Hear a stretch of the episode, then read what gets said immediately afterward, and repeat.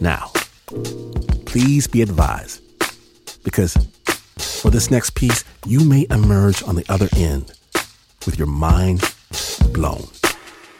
Snap Judgment's Liz Mak spoke to Bob Snow.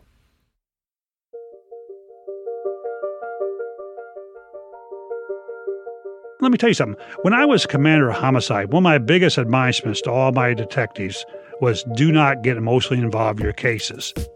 If you get emotionally involved, you can't see things you need to see. But believe me, I was really emotionally involved in this case. Tell, tell me about how this all started. We're at that party. I don't remember what holiday it was. I was talking to a psychologist, Kathy Graben. I'd read a book about past life regression therapy, and I was talking to her about it.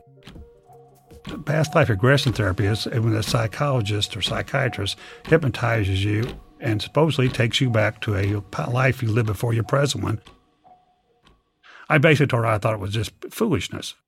I didn't realize that Kathy used past life regression, so I think I was being kind of obnoxious, putting it down so bad. And she gave me the name of a friend of hers Dr. Mary Ellen Griffith, who did past life regression, and told me, try it yourself and see if you really still think it's so silly. I said, I'd do it. Well, actually, I, the next day I woke up and I was a little more clear headed and sober, and I, I thought, this is stupid. I'm not doing this. But it seemed like from that day on, I ran to Kathy constantly. And when I'd see her, she'd always ask me, Have you made the appointment yet?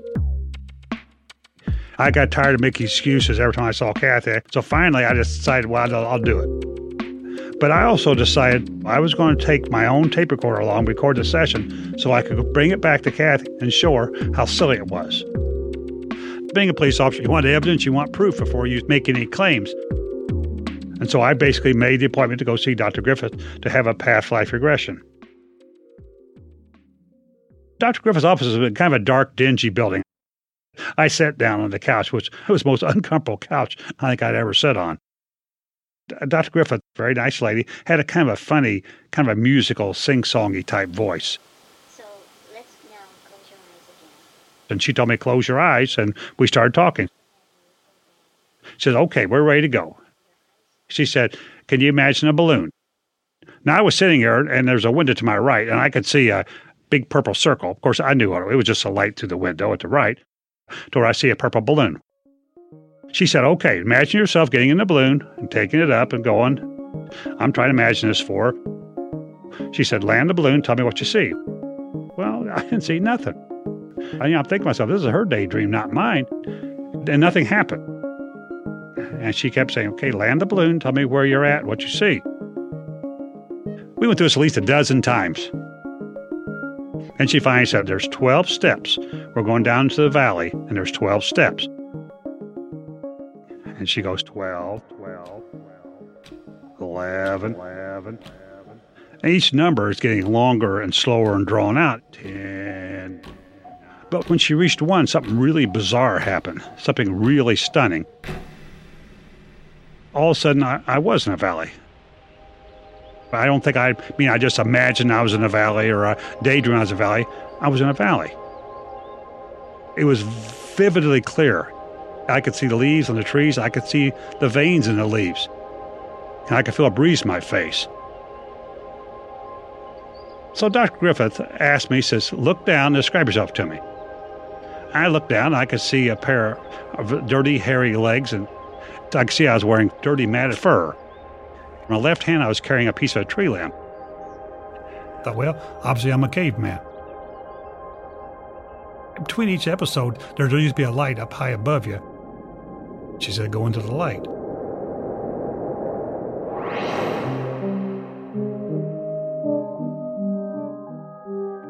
Looked like the late 1800s because there are horse drawn carriages and gas lights. And I could see it's an artist studio. And the room is just filled with dozens of paintings. At that moment, I was painting a portrait. It was the portrait of a hunchback woman the hunch on her back was very, very prominent in the painting. And I was just putting the very last touches on it.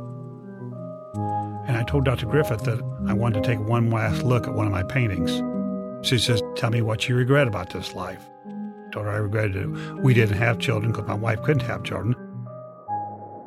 But then, right after I said it, the tape recorder I'd brought along clicked off. And I opened my eyes, and uh, that was it. The session was over. Is there anything particular that's going through your mind right then? Do you really have to think, what does this all mean? Because I liked my life the way it was. My life was very grounded, very solid. I didn't want this other stuff. If I proved it, then it means everything I believed my whole life, my whole belief in how the universe works, is wrong.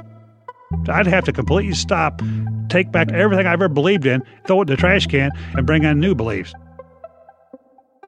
So, okay, what happens after this? Did you do you see Kathy? I, I called Kathy on the phone and told her, I said, well, that I had seen some very interesting things. She was very gracious. I think she realized we didn't push her or anything. She said, thank you very much. Uh, but I think she could read between the lines. I was becoming obsessed about this. And let me tell you, as a police officer, I know when people have a, a really deep obsessions, it seldom turns out well. It was probably a month or so afterwards before I finally said, look, Bob, you, you got to do something about this. So my idea was I would go to Indianapolis Public Library. I would start thumbing through their art books. By the way, this was in 1992. When you did research, you had to go down to the library and pull books off the shelf. And I figured it wouldn't take me long. Case closed, go back to your life the way it was. Come on, how many portraits of hunchback women could there be? It took me several months to go have not only lunch hour but weekends. And how many books did you go through? Hundreds, hundreds. Probably, oh, four or five hundred books at least. I went through every book that you know, public library had. I went through all the books every each bookstore had. I went through probably half dozen bookstores right in Indianapolis.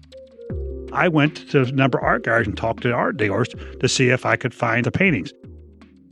And so I, I wasn't ready to give up yet.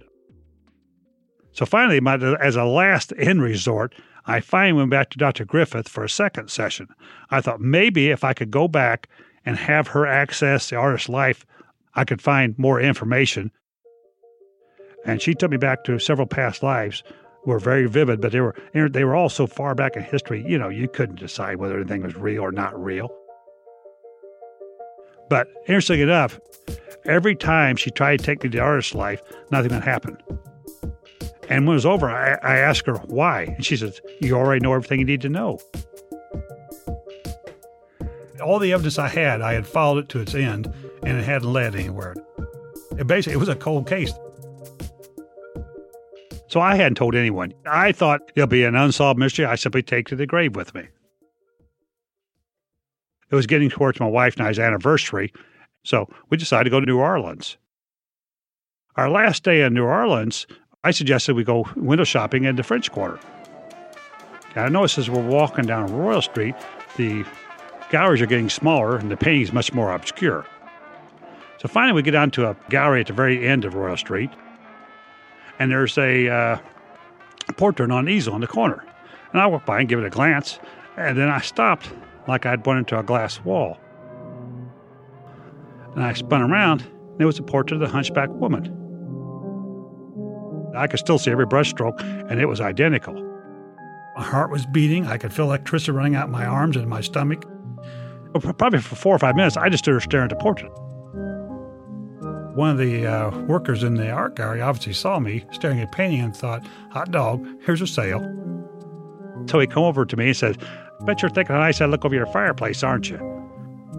So I asked him, I says, uh, I don't recognize the artist. I says, uh, who is the artist? So he said, hang on a second.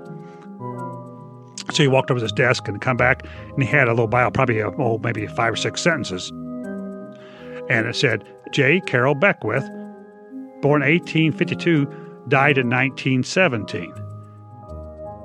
So I started reading the biography, and I found five different things that I had seen in the regression.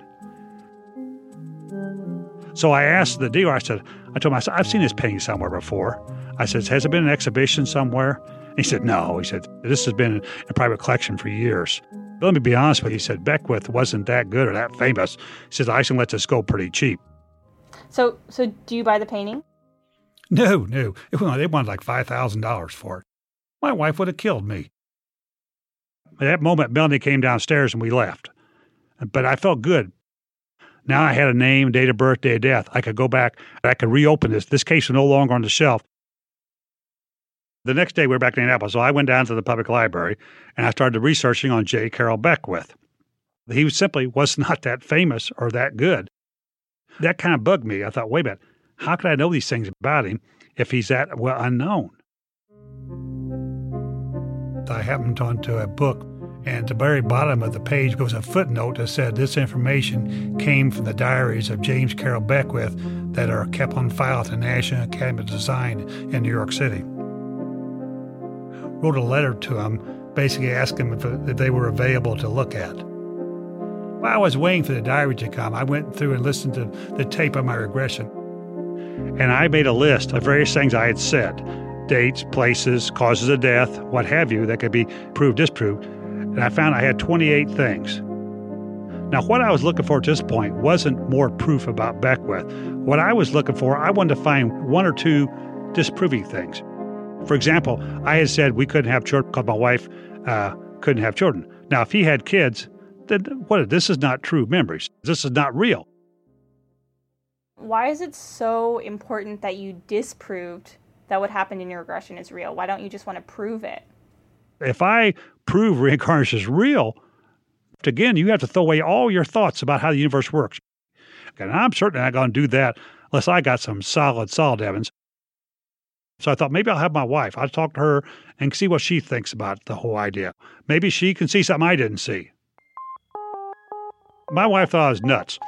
She said, okay, hang on a second. Says, I'll tell you what, I'll look into this case. I'll find the information about Beckwith you didn't know was there. My wife was a, uh, the child abuse detective and a very excellent detective at that. She started looking into the case and she started looking intently into it. And she didn't find a single thing, not a single thing I hadn't found, nothing. She told me very plainly, look, Bob, okay, forget about it. Don't tell nobody but me.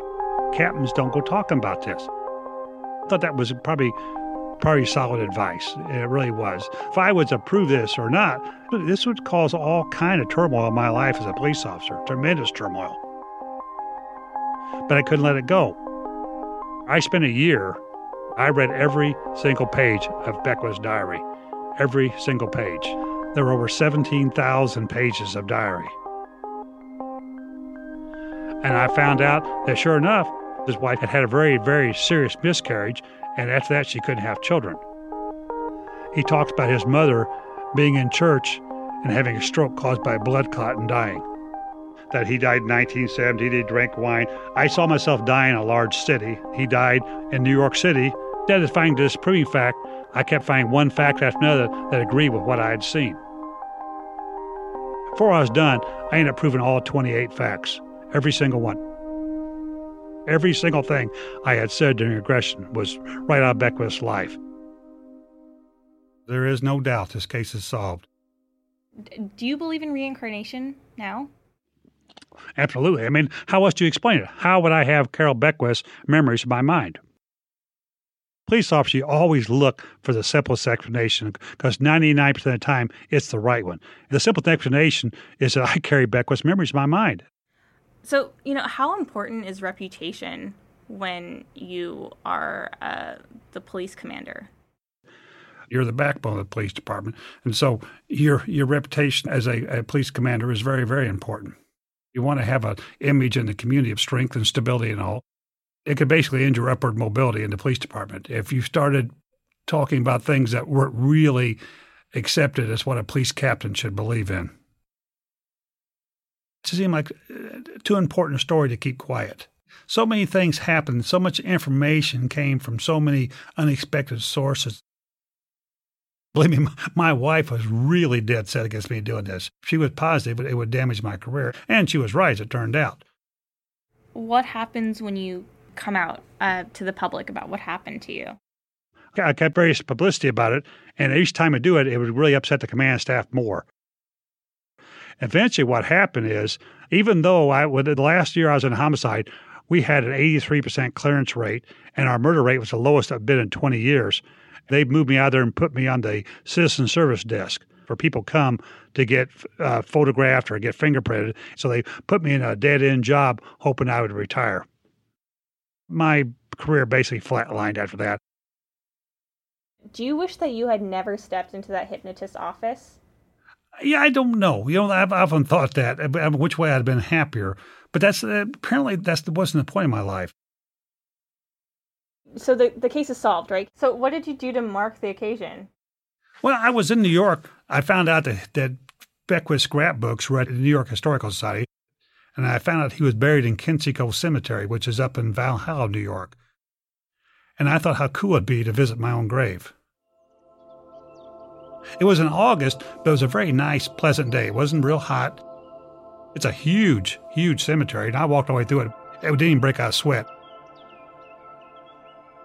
But I didn't realize, I don't know why, but I don't think you're supposed to do this. As I got closer to the grave, my heart was just beating terrible fast.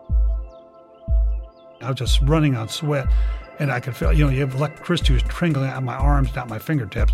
I started having a tremendous panic attack. I found some workers who were trimming some hedges close by, so I had them take a picture of me standing at the grave just to show everybody I wasn't scared. I was terrified. After that, I left. I can't worry about James Carroll Beckwith. You really can't live as other people. I mean, come on. I mean, you've already done that. You have to deal with the person you are in the present. I realized I had to simply go on with my life as Bob Snow. I went, got on a train, flew back to Indianapolis, and went on with my life.